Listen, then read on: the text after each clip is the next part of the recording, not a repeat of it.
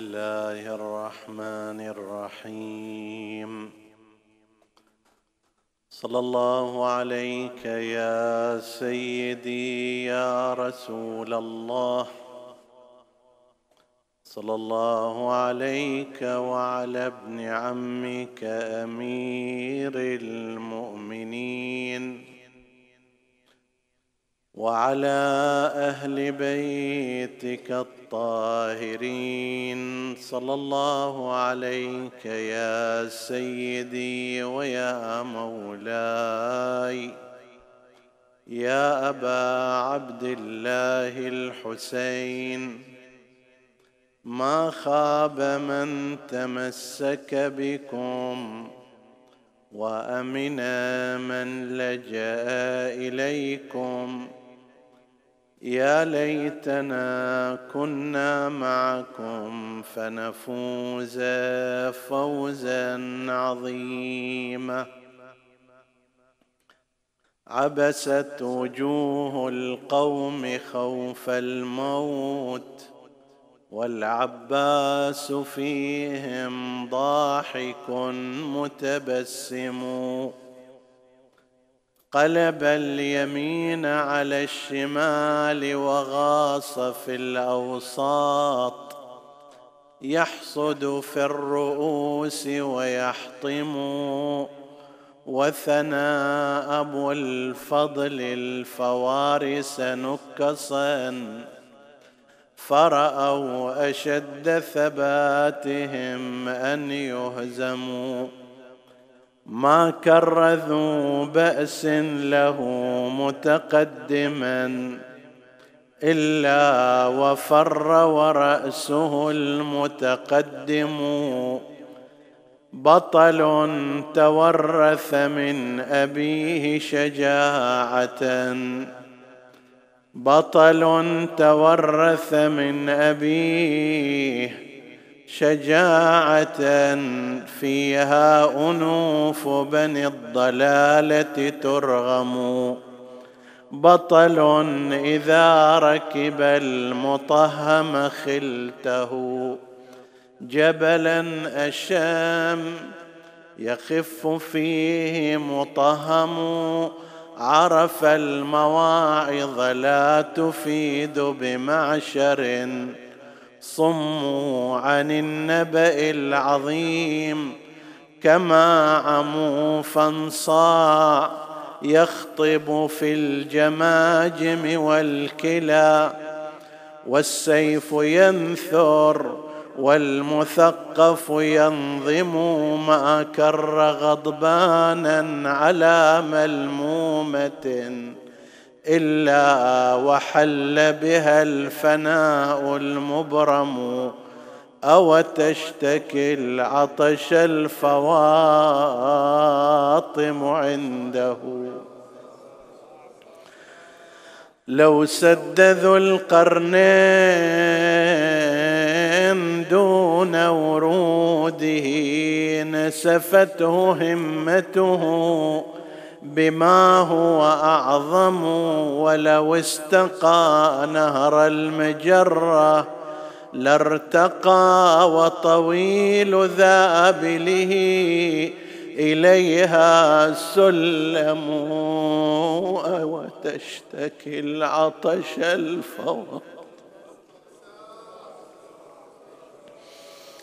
أو تشتكي العطش الفواطم عنده وبصدر صعدته الفرات.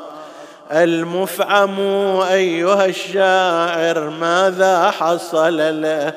قال حسمت يديه المرهفات وعباسا. قطعوا منه اليمين والشمال حسمت يديه المرهفات وإنه وحسامه من حدهن لاحسم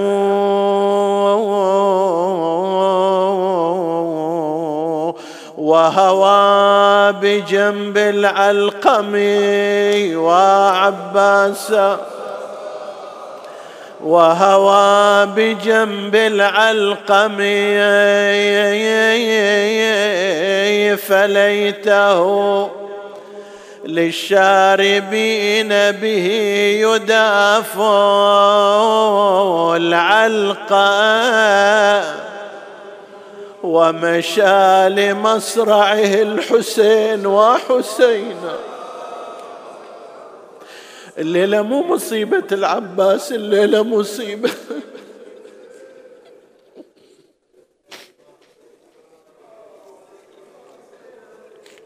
الليلة مصيبة الحسين في وحدته. الليلة انكسر ظهر الحسين الآن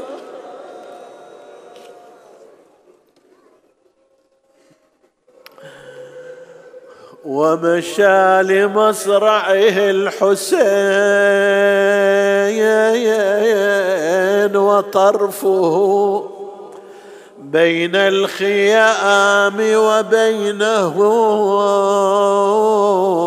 متقسم. ألفاه مخسوف الجمال عمد الحديد ماذا صنع بوجه أبي الفاضل؟ ألفاه مخسوف الجمال كأنه بدر بمنحطم الوشيج ملثام نادى وقد ملأ البوادي صرخة صم الصخور لهولها يا تتحطم أو خي من يحمي بنات محمد إن صرنا يسترحمنا مايا لا يرحم. هذا حسامك من يذل به العدا. ولواك هذا من به يتقدم.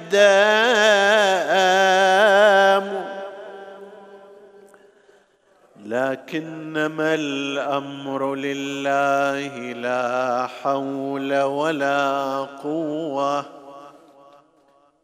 إلا بالله العلي العظيم. إنا لله وإنا إليه راجعون. وسيعلم الذين ظلموا اي منقلب ينقلبون. عطروا مجالسكم بذكر محمد وآل محمد.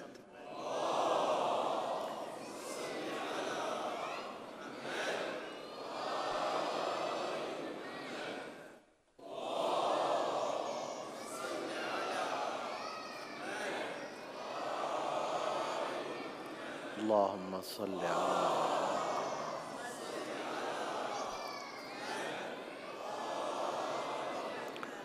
حديثنا هذه الليلة يكون بإذن الله تعالى بعنوان من هم أعداء المرجعية الدينية الشيعية. العدو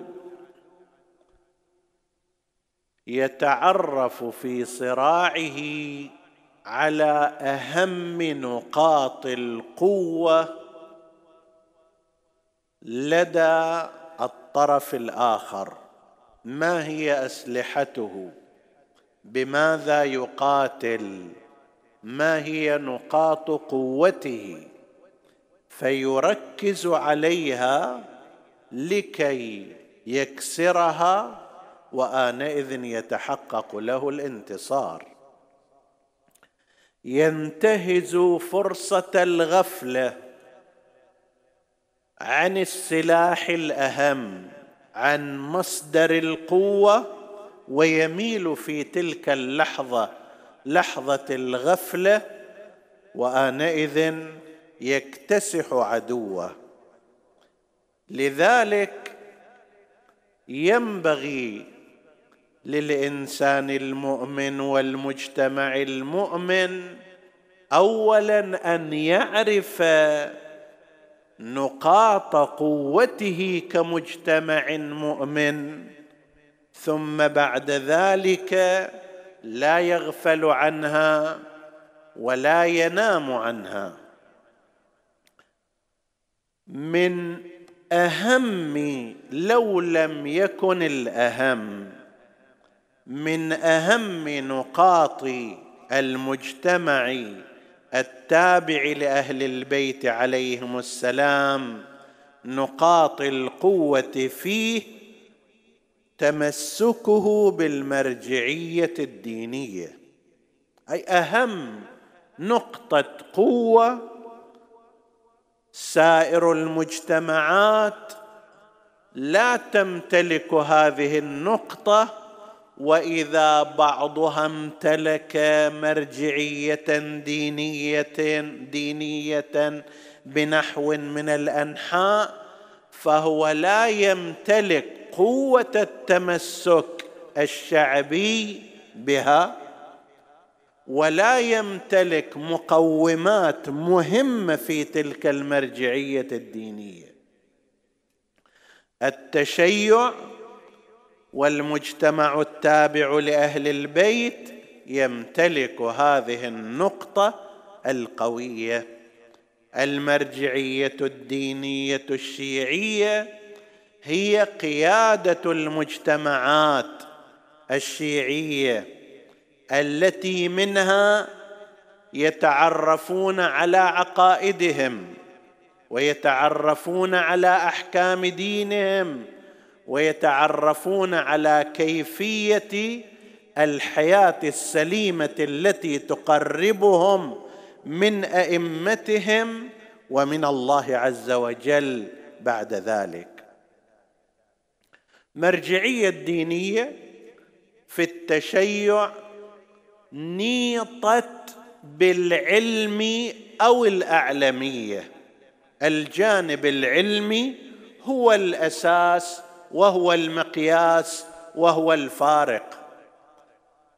في سائر المجتمعات من الممكن أن قيادة المجتمع تأتي بتعيين رسمي سلطوي قيادة دينية معينة من خلال نظام الحكم رأس النظام بغض النظر عن كون هذا الشخص المعين هو الأعلم أو غيره الأعلم.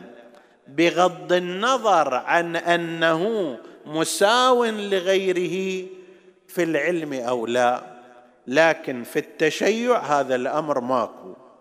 ما في هناك سلطة تجي وتعين هذا الإنسان وتفرضه على الناس وإنما هو انتخاب شعبي من قبل الناس يتعرفون فيه على هذا العالم البالغ أعلى درجات التخصص والاجتهاد والفقه من جهة وأعلى درجات الورع والالتزام العملي بالعدالة. فينتخبه الإنسان أنا قد أنتخب هذا وأنت تنتخب ذاك لكن النظام هو نظام واحد. أنا ما أنتخب إنسان لأن عنده ثروة طائلة. قد يكون فقيرا قد يكون هذا العالم أفقر مني من الناحية المادية. ولكن أنتخبه قائدا وسيدا واماما لي في هذه الحياة. بغض النظر عن أنه هذا من وين في أي مكان يعيش جنسيته شنو لغته ماذا محور العلم من جهة والعدالة والورع من جهة أخرى هذا هو الأساس وهو الذي التفت إلى هذا المعنى وهو الذي يطرد الأغيار.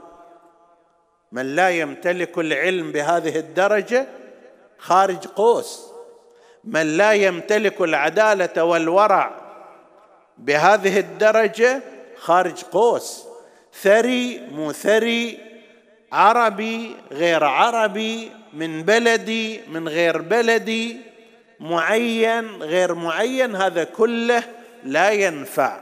أصل النظام في المرجعية الدينية لدى الشيعة هو هذا.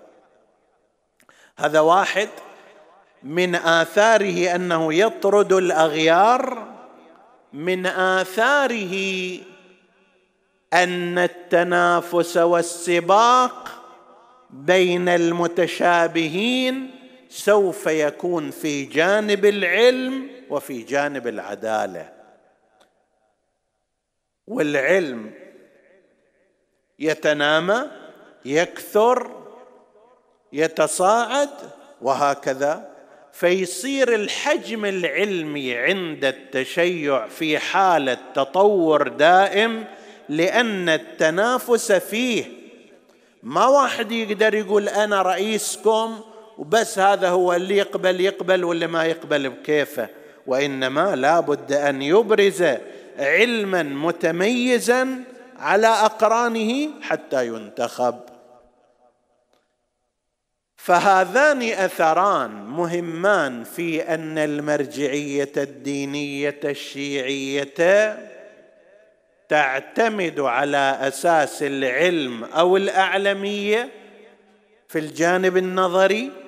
وتعتمد على أساس العدالة بل الورع في الجانب العملي والسلوكي. هذا راح يأثر أن من لا يمتلك هذه الأمور أصلا لا ينظر إليه. والأمر الآخر أن نفس العلم يتطور يتكامل يكثر يتضخم لأن كل جيل يأتي يجيب نظرية الجيل الثاني يجي يناقشها. ويؤيد أو يفند فيتكاثر العلم ويكبر. هذه النقاط حيث أن الانتخاب انتخاب بهذه الطريقة قضية دينية مو قضية سياسية ولا هي قضية مالية ولا هي قضية منطقة ولا هي قضية قوم ولا هي قضية لغة.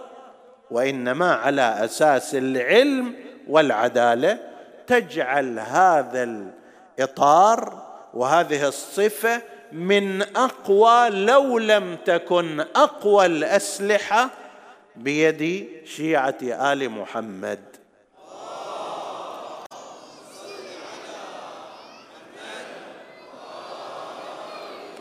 من الطبيعي أن المجتمع الشيعي له من يخالفه من يعارضه.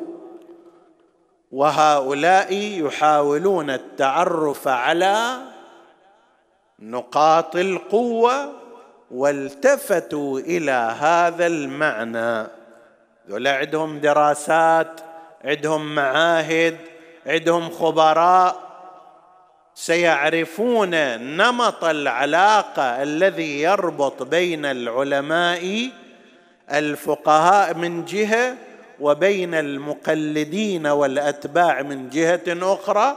اهتدوا إلى أن هذا النمط من الارتباط والرجوع لا يوجد في مكان آخر. فلكي يواجهوا هذا المجتمع اضعافا واستغلالا لابد أن يكسروا نقطة القوة هذه التي هي في المجتمع الشيعي. وهذول متعددون منهم من هو حالات استعمارية. رأينا في فترات تاريخ كما يذكر كيف أن المستعمرين كالإنجليز وأمثالهم عملوا عملا جادا في سبيل تحطيم المرجعيات الشيعية في مناطقها وأماكن إقامتها بمختلف الوسائل بالتشويه للسمعة بحجب الناس عنها بالتهديد بالسجن بالقتل سواء كان هؤلاء الاستعماريون أو الأدوات التي خلفوها في الأمة. كم من العلماء الفقهاء ومراجع التقليد تم إيذاؤهم سجنهم قتلهم محاصرتهم إلى غير ذلك. هذا ضمن نفس هذا الإطار. فهذا واحد من الأعداء التي تواجه المرجعية الشيعية سابقا ولاحقا الاستعمار إما بشكل مباشر كما في الأزمنة القديمة أو بشكل غير مباشر كما في الأزمنة المتأخرة. هذا واحد. الثاني من الذين يخالفون المرجعية الدينية الشيعية الفئات المخالفة مذهبيا والتي لا يتسع صدرها للتنوع. المجتمع المسلم الحالة الطبيعية فيه هي أن يكون فيه تنوعات في مذاهب في اتجاهات مذهبية في فهم متعدد للإسلام. والحالة الطبيعية أن ينسجم هؤلاء على طريقة أننا نجتمع في المشتركات وكل شخص يعمل بطريقته فيما نختلف فيه. وهذا إذا صار عادة يسود السلام الاجتماعي في المجتمع المسلم. بعض المتمصلحين بعض الجدليين في الخلافات بعض اللي إلهم مآرب في تسعير الخلاف بين الفئات بين المذاهب. هنا يجون يوجهون السهام إلى المرجعية الدينية إما لعدم فهمهم لموقع المرجعية الدينية في التشيع. هذول اللي ما فهموا موقع الإمامة كيف يتعامل أتباع المذهب مع أئمتهم المعصومين؟ ما فهموها. كيف واحد يسلم أمره إلى الإمام في كل شيء ويعتبر طاعته طاعة الرسول ومخالفته مخالفة الرسول؟ هذا المقدار ما فهموه. يقدرون يفهمون الآن كيف يتعامل هذا الإنسان الشيعي مع رجل في رأيهم عادي ليس بمعصوم ويسلم إلى قيادة ويعطي يعطيه الطاعة ويأخذ منه الأحكام ويسلمه خمس ماله ومكاسبه. كيف هذا يصير؟ ما يفهم هذا المعنى. على أثر الجهل بالعلاقة مع الأئمة المعصومين هم أكثر هذا القسم. طبعا هذا مو كل أتباع المدارس الإسلامية لا. هناك قسم غير قليل من العلماء ومن المثقفين يتفهمون هذا الأمر. لكن هناك قسم آخر ليس كذلك. فيشن الغار كيف هؤلاء يلجؤون إلى مراجع تقليد ويتعاملون معهم كذا وكذا. وانت ما لا تفهم المنظومة هذه لا تعرفها لست في مستواها. تعال تفهم وتعلم واجلس في الدرس حتى يخبرك هؤلاء كيف صارت هذه العلاقة ومن أي وقت صارت ولماذا صارت وما هي آثارها في أنها حفظت التشيع وهذا المذهب طول التاريخ. فهذا قسم آخر. هناك قسم ثالث وهو للأسف الشديد من داخل المذهب بحسب التصنيف. إحنا ما نستغرب إذا مثلا المستعمر جاء وضرب في المرجعية الدينية. هذا شغله طبيعي. هذا إنسان أو جهة استعمارية تعلن العداء لهذا المذهب وتريد تحطيمه وتحطيم نقاط القوة فيه. طيب فمو غريب بل حتى في ميدان التنافس المذهبي قد لا يكون غريبا أن واحد من خارج إطار المذهب لو اجى وشن الغارة والحملة على المرجعية الدينية وحاول يفتت هذه العلاقة بين شيعة أهل البيت وبين مراجعهم ضمن التنافس المذهبي. في بعض الأحيان قد يتفهمه إنسان.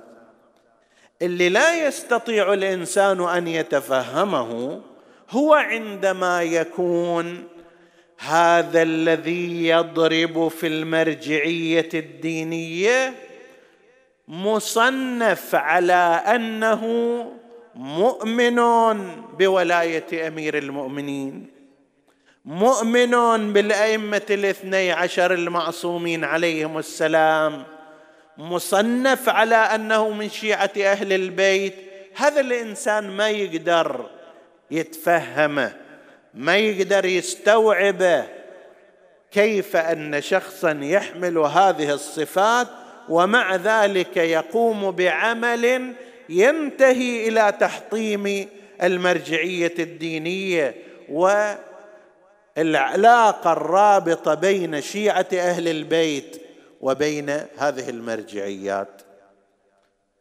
هنا عاد يستطيع الإنسان أن يعدد صفات. نحن لسنا في صدد أن نعين فلان أو فلان أو هالجهه أو كذا. لا فإن ذلك مما ربما قد يزيد الشرخ وإحنا مسؤولون أيها الأحباب متكلما وسامعين أنه نحاول نرأب الصدع.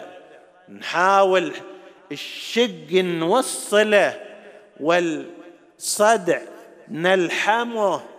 طيب لكن مع ذلك أيضا لا بد أن نلتفت إلى أن بعض الممارسات هذه تضر بالمرجعية الدينية سواء كان عاملها يدرك ذلك أو لا يدرك ذلك نتيجتها تنتهي إلى تحطيم مركز القوة هذا. في هذا الإطار قد نجد اشخاصا متسلقين لأجل الشهرة.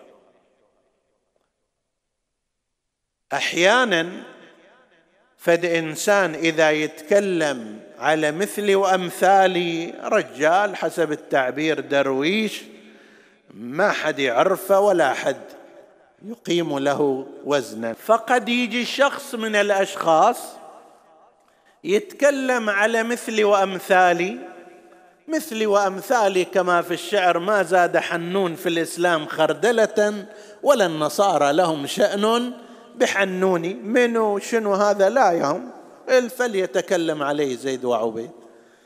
هو يريد شهرة يريد سمعة يريد حضور يريد إذا قال حكاية أو كتب شيء الناس تنثار تنفعل هذا يتناقل شوفوا وش يقول. انظروا إلى ماذا يتكلم عن مراجعنا. هذا غلط ليش ما يصير رد عليه؟ فهذا يرد ذاك يرد وجيبوا سيرته هنا وجيب سيرته هناك. وهو مرتاح ليش؟ لأن أصل غايته هي أن يشتهر وأن يستعلي وأن ينتشر وفي هالاثناء النطيحة والمنخنقة والموقوذة وما أكل السبع هم يجون يصفطون وياه. فهناك متسلقون مصلحيون من أجل الشهرة شغلة أربعة وعشرين ساعة. قنوات متخصصة. برامج دائمة. مو يوم ويومين وثلاثة. بالسنوات المستمرة يفرغ من مرجع ويبدأ بمرجع آخر. المرجع التقليدي يكسر عظامه. المرجع غير التقليدي يحطم طموحاته. المرجع المعتدل كذا. المرجع الكبير كذا المرجع الصغير كذا المرجع الأعلى كذا المرجع العام كذا. طيب ما هو الغرض من ذلك؟ حقيقة الأمر عندما يفكر الإنسان في مثل هؤلاء إحنا نستبعد سالفة التحريك الخارجي وأنه هذا قد يكون هالنمط من العمل هو من نفس أدوات الاستعمار ما نريد نروح ذاك الصوب. لكن أقل ذلك هو أن هناك متسلقين لطلب الشهرة لطلب الانتشار فأعلى قمة في التشيع من؟ المرجعية الدينية. إذا يروح فوق ضد المعصوم لا هذا يسقط من الشيعة. إذا يروح يتكلم ضد الإمام علي ما حد يعتني فيه. يتكلم ضد الإمام الحسين ما حد يدير له بال. يقول له هذا واحد مخالف. فماذا يصنع؟ درجة أنزل. المرجعيات الدينية يستلمها واحد واحد قناة وراء قناة برنامج وراء برنامج سب وراء سب شتيمة وراء شتيمة تسفيه وراء تسفيه وهكذا. هذا قسم من هؤلاء. المتسلقون لأجل الشهرة ولأجل أن يلموا أمثالهم ونظراءهم. في المجتمع هم أكو. البيت فيه مرافق كثيرة. زين. فيه غرفة المجلس وفي أشياء أخرى. فقد يلم هذا الإنسان مثل هؤلاء الأشخاص. هذا واحد. الثاني اللي هو في تقديرنا أخطر وهو الفرق المنحرفة التي تأتي لضرب المرجعية الدينية من خلفية تزعم أنها دينية. فيجي يقول لك مثلا أن أساسا نحن عندنا روايات أن الإمام الثاني عشر مو هو آخر الأئمة. أكو قدامه بعد 12 واحد. وهذا اللي جاي الآن زيد من الناس صاحب هذه الدعوة هو أول أولئك الاثنى عشر فأنت بدل ما تصير إمامي اثنى عشري تصير إمامي شنو؟ أربعة وعشريني في المستقبل إن شاء الله تصير ثمانية وأربعين وعلى هذا المعدل. إذا قال هالكلام الإمام المهدي مو آخر الأئمة. طيب. وإنما في بعد أئمة. زين. في بعد لنفترض في أئمة. منو قال أنت أولهم؟ هو إنما ابتكر هذه النظرية وصبغها بصبغة دينية وتمسك ببعض الروايات المتهالكة سندا ودلالة من أجل أن يقول للناس أنا الإمام بعد الإمام المهدي لا تروح إلى أي مرجع آخر وذاك الوقت أنت ما لازم تطلب منه طيب وين علمك؟ وين فهمك؟ وين عدالتك؟ وين ورعك؟ أعطيني بس استدلال واحد في مسألة واحدة من المسائل حتى أقارن فيها. إحنا ندري الأئمة المعصومون بعد لا يوجد أحد غير النبي يستطيع أن يتكلم بمقدار علمه. أنت اللي ما ما عندك حتى مسألة شرعية واحدة. لكي تستدل عليها. بعض طلاب العلم العاديين في الحوزات العلمية يستطيعون أن يستدلوا ويستنبطوا ويقرروا المسائل. وأنت لا تستطيع ذلك. شلون إمام عفية على هذا إمام طليعة الاثنى عشر الباقين وهو لا يستطيع مثل هذا الأمر؟ يأتي أمثال هؤلاء من منطلق ديني أنه لا ترى الأئمة ما انتهوا بالإمام المهدي. هذا خطورته ماذا؟ في شيئين. خطورة الأولى في تخريب العقيدة. أئم الشيعة الاثنى عشرية الجعفرية الإمامية منذ أن جاء أمير المؤمنين عليه السلام وريثا للنبي ووصيا له إلى يومنا هذا عرفوا عند الخاصة والعامة عند الأعداء والموافقين بأنهم لهم 12 إمام. أنت تجي تخرب هالعقيدة هذه. لا مو 12 إمام 24 وتتكاثر هكذا. طيب. تخريب العقيدة وأيضا فصل الناس عن المرجعية. سيقول لك ما دام الإمام الأصلي موجود زين ليش تروح إلى الإمام الفرعي ما دام الإمام المعصوم اللي هو في رأيه هو مو الإمام المهدي؟ فلماذا تذهب إلى واحد مو معصوم؟ هذا فرق منحرفة تفسد العقيدة وتضرب المرجعية في نفس الوقت. أو أن يأتي شخص ويزعم مثلا أنه هو باب الإمام. الخاص. سفير الإمام الخاص. نائب الإمام الخاص. طيب وإذا كان نائب الإمام الخاص موجود الغرض هو هذا. إذا نائب الإمام الخاص موجود ليش أنت تروح وراء هذا السيد وذاك الشيخ وآية الله العظمى وهذا اللي أنفق كل عمره في البحث والتحقيق لمباني ومبادئ أهل البيت عليهم السلام. جل أصل زين من عينك نائبا؟ من عينك سفيرا؟ من عينك بابا؟ هو نفسه عين نفسه. وقنع جماعة من الناس ذاك. هل عندكم من برهان فتظهره لنا؟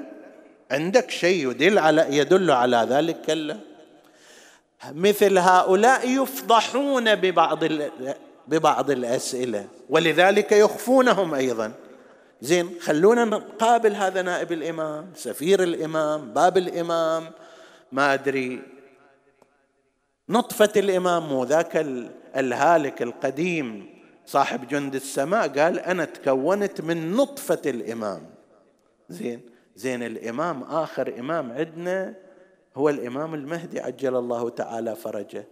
بيننا وبينه ألف وكذا من السنوات شلون هاي نطفة؟ شنو تم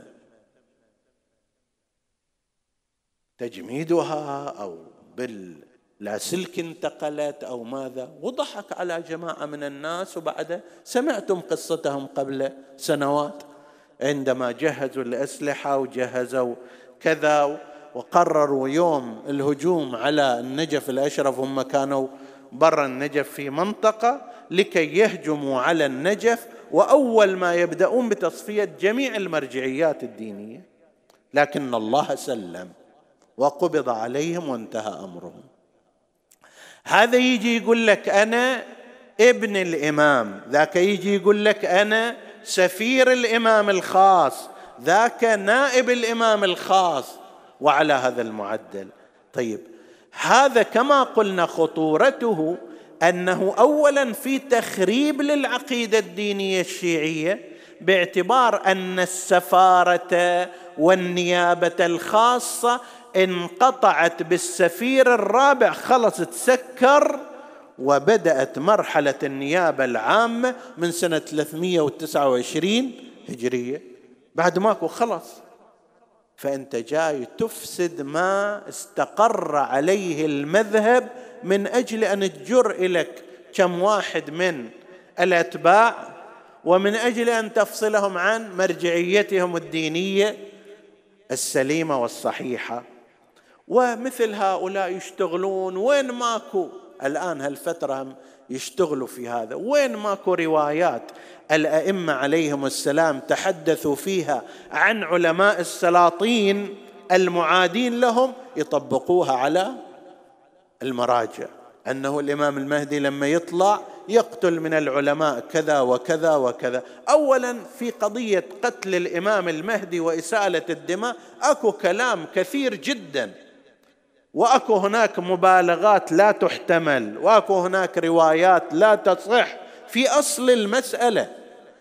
النوب راح يجي الإمام المهدي كما يزعمون حتى يقتل حتى يقتل حملة علوم آبائه حفاظ حديث أجداده الحافظ حتي يقتل الحافظين للتشيع وشيعة أهل البيت من الانحرافات.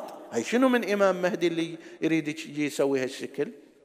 طبقوا بعض ما جاء من الروايات الواردة إن صحت في قتل الإمام عليه السلام علماء الضلال الداع الداعين إلى خلاف مذهب أهل البيت المعاندين لمنهجهم.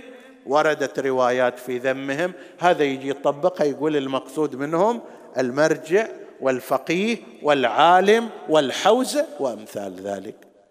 في هذا هم تخريب للمذهب وللاعتقاد وفيه أيضا إبعاد الناس عن المرجعية الدينية. الغرض شنو؟ أن المرجعية الدينية هي بمثابة سور. يصعب على الأعداء اقتحام التشيع ما دام عنده عندهم هذه العلاقة المتميزة بمرجعياتهم الدينية. فإحنا شو نسوي اذا نكسر هالسور. نحطم هالعمود ثم بعد ذلك نستبيح هذا الجمع.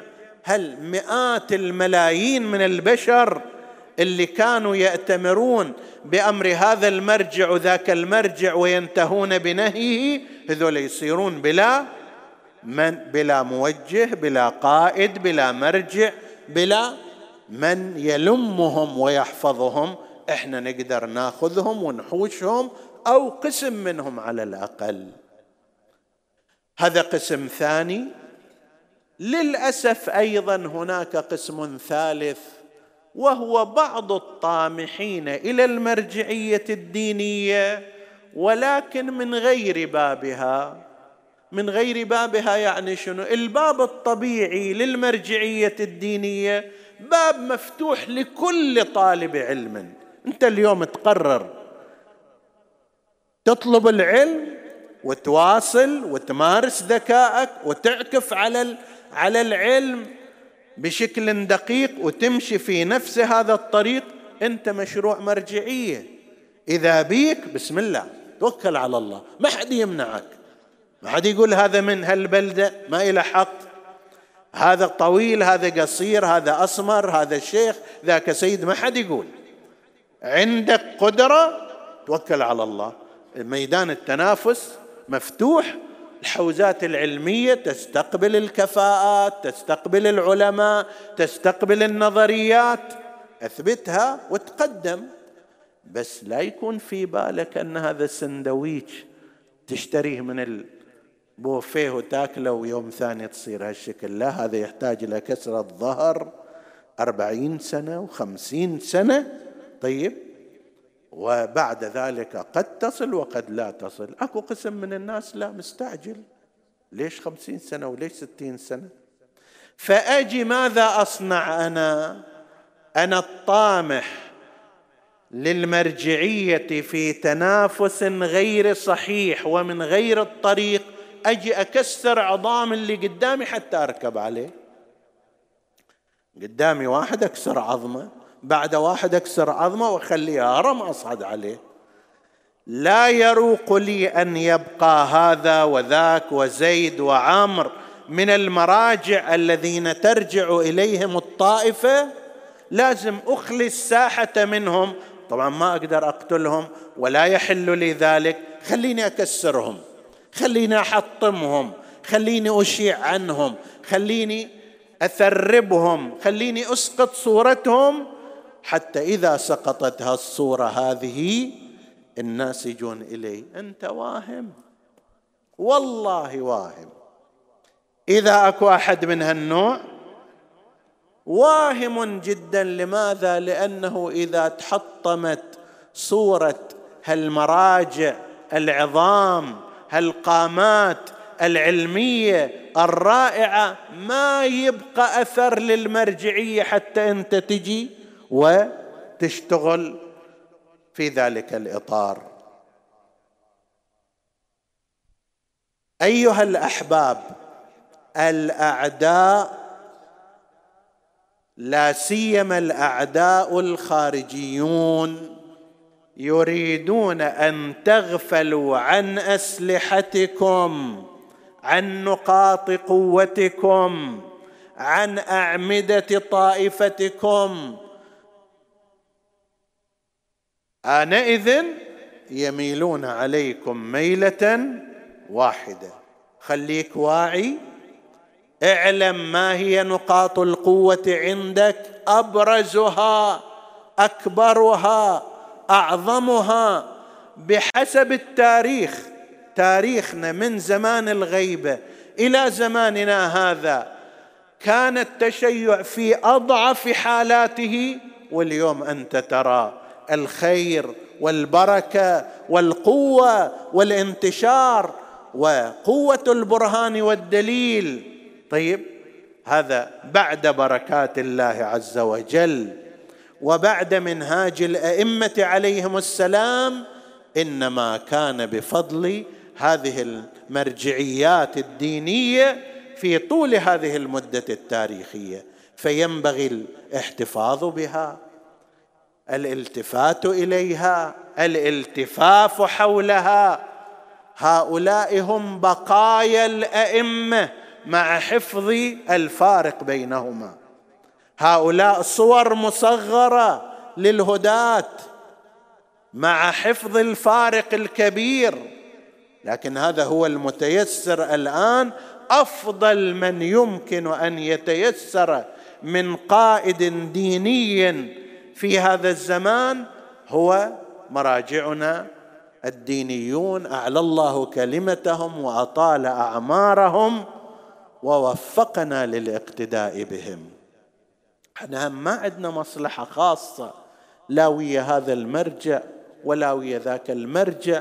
أنت علاقتك بالمرجع مو علاقة مصلحية بالعكس إحنا نعطي الخمس راضين. مو علاقة مصلحية. زيد يروح يتبع عامر باعتبار يوزع أموال. أنا اللي أتبع المرجع الديني أنا أعطي الأموال وأكون بذلك راضيا. حامدا لله شاكرا على أن وفقني لتطبيق هذا الحكم الشرعي. هذا نفس الموقف. الذي وقفه سيدنا أبو الفضل العباس سلام الله عليه. يفتخر. والله إن قطعتم يميني إني أحامي ابدا عن ديني. أنا ما جيت مع الحسين مصلحة ولا جيت لأنه ابن والدي ولا لأجل قرابة. هي كلها محفوظة. لكن الأمر الأساس إني أحامي ابدا عن ديني. أنا أقدم يميني ويساري وحياتي. من أجل ماذا؟ من أجل حماية الدين ومن أجل حماية الإمام. من أجل حماية القائد. من أجل حماية المعصوم. إني أحامي ابدا عن ديني وعن إمام صادق يقيني. أبو الفضل العباس وما أدراك؟ يصفه أئمة الهدى عليهم السلام. السلام على أبي الفضل العباس. المواسي أخاه بنفسه. الآخذ لغده من أمسه. وفي الرواية الأخرى أن الله سبحانه وتعالى جعل له في الجنة جناحين يطير بهما في الجنان. يعني مو بس جعفر ابن أبي طالب بين يدي رسول الله عند هذه الميزة وإنما أيضا أبو الفضل العباس وإن لعمي العباس منزلة في الجنان يغبط بها جميع الشهداء. هذا كلام معصوم. جميع الشهداء. اعتمد عليه الإمام الحسين يده اليمنى. بل أكثر من ذلك عسكره. فيما ينقل في الروايات يقول إذا أنت قتلت يؤول جمعنا إلى الشتات. وتنبعث عمارتنا إلى الخراب. إذا أنت تروح بعد ما حد يبقى عندنا.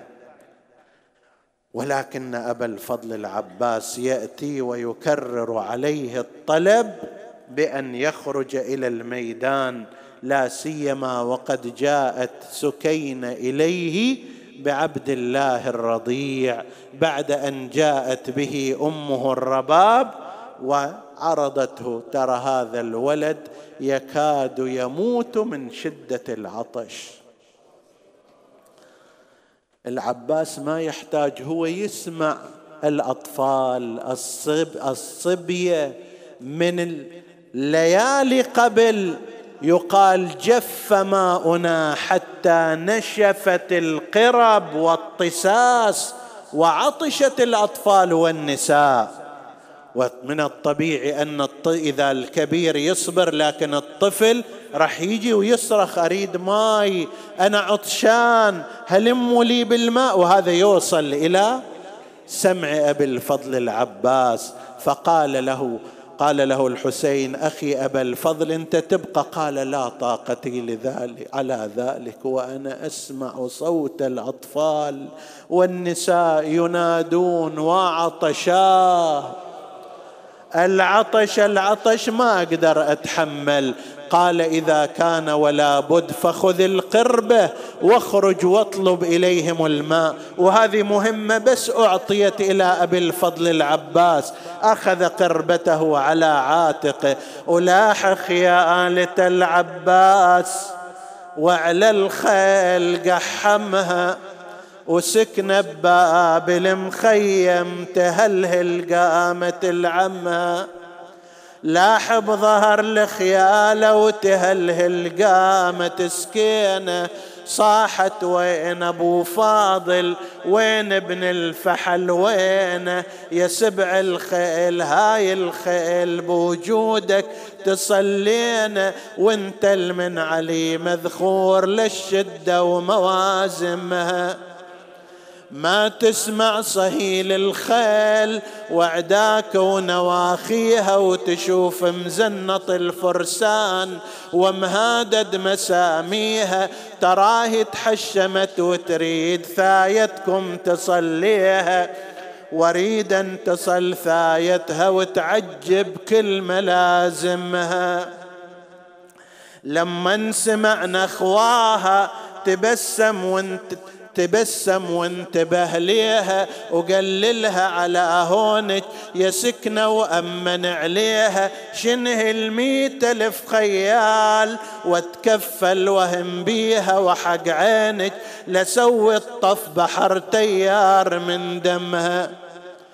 تقلد ريك أخو زينب يوم الحرب عندك عيد ولا ترتهب بالفرسان من يثقل عليك الويد. تحس بالبيض بيض خدود ورماح السمر شنغيد تتماوع ورن السيف ورن الطاس بالمرهف ملادمها لكن يا عضيد حسين نخوة اليوم أريد أنخوك انت بهالمنزلة هذه وانت بهالبطولة وانت بهالشجاعة لكن عندي طلب. لكن يا عزيز حسين نخوة اليوم أريد أنخاك أريد ماي. من جودك يا مروي السحب من يمناك. يا عم شلون بوجودك؟ وتتملى الشريعة أعداك. وهاي أطفال أخوك حسين من الماي تحرمها وحدر قمر هاشم على جيش العدا وصال. رمح المنية وصارمه بالتار الآجال مثل الزلازل من حدر تسمع رعيده يتبختر مكيف ملاقى الموت عيده. حتف القضى بسيفه وعزرائيل بيده. ضيق فضاها والعساكر شافت اهوال نسف الدارعين عن المشرعة أزال الفرسان عن النهر وخاض الماء بس هيس. ترس جفا يروي. تذكر وحسينا. تذكر لأن أخوه حسين بعده ذب الماي من جفه وتحسر. هذا الماء يجري بطون حيات وذوق قبل خويا حسين. هيهات وظن طفلة يا ويلي من العطش مات. وظن موت قرب والعمر قصار. نزل إلى المشرع اغترف غرفة بيده ألقاها على الماء وقال يا نفس من بعد الحسين. هوني وبعده لا كان أن تكوني. هذا حسين وارد المنون وتشربين بارد المعين. ملأ القربه وضعها على عاتقه استوى على ظهر فرسه. عظم الله أجرك يا رسول الله. عظم الله أجرك يا أمير المؤمنين. عظم الله أجرك أبا عبد الله. عظم الله أجوركم يا مؤمنين. اجتمعت عليه الصفوف. التأمت عليه الألوف وهو يقاتلهم قتال الأبطال ويحاول إيصال الماء إلى المخيم.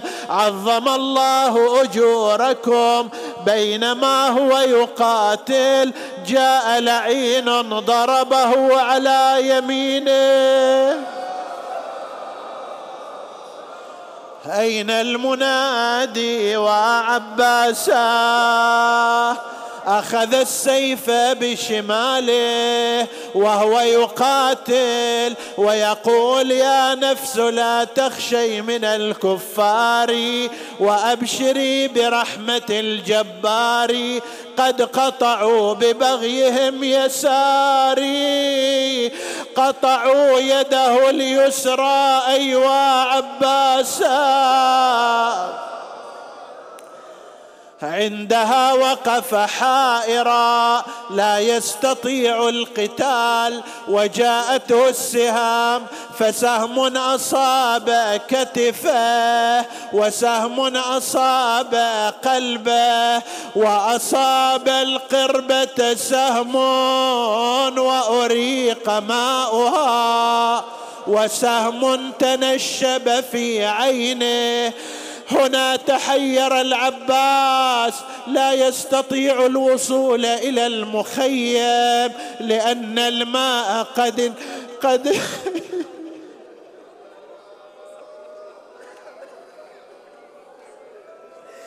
شلون يواجه زينب الآن وليس عنده ماء من مع الأطفال للأطفال؟ ماذا يقول لسكينة وقد وعدها بالماء عندما حشمته وقف هكذا حائرة؟ على الأقل يريد يشوف دربه. أراد انتزاع السهم عز عليكم أرخى برأسه. فجاء لعين من خلفه ضربه بعمد الحديد.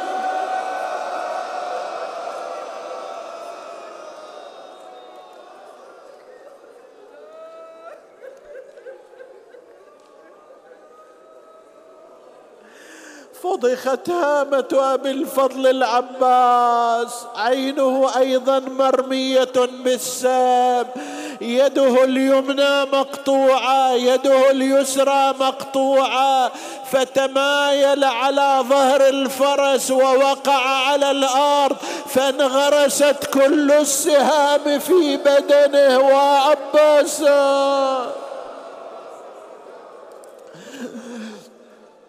جاءه الحسين وقف على مصرعه وقد وضع يده على خاصرته. الحركة تعبر إليك؟ شنو حال الحسين عليه السلام؟ قال الآن انكسر ظهري. قلت حيلتي شمت بي عدوي. يا خويا انكسر ظهري ولا أقدر آه صرت مركز يا خويا الكل ليه؟ آه يا خويا استوحدوني بعد كل قوم. آه ولا واحد علي بعد ينغر. يا خويا منين جتني هالرمي؟ يا خويا الساعة وقع بيتي علي. يا خويا الساعة دوي شمت بي. وأشوف أنك يا أبو فاضل مطبر أراد حمله إلى الخيام. فرفض أبو الفاض. لم يا أبا الفضل؟ قال لقد واعدت زينب بالماء وسكينة. يقول لا يا خويا أيست سكنة منين؟ آه تجي يمي يا خويا وتوقف حذاي يا خويا من العطش رادت تجي ويا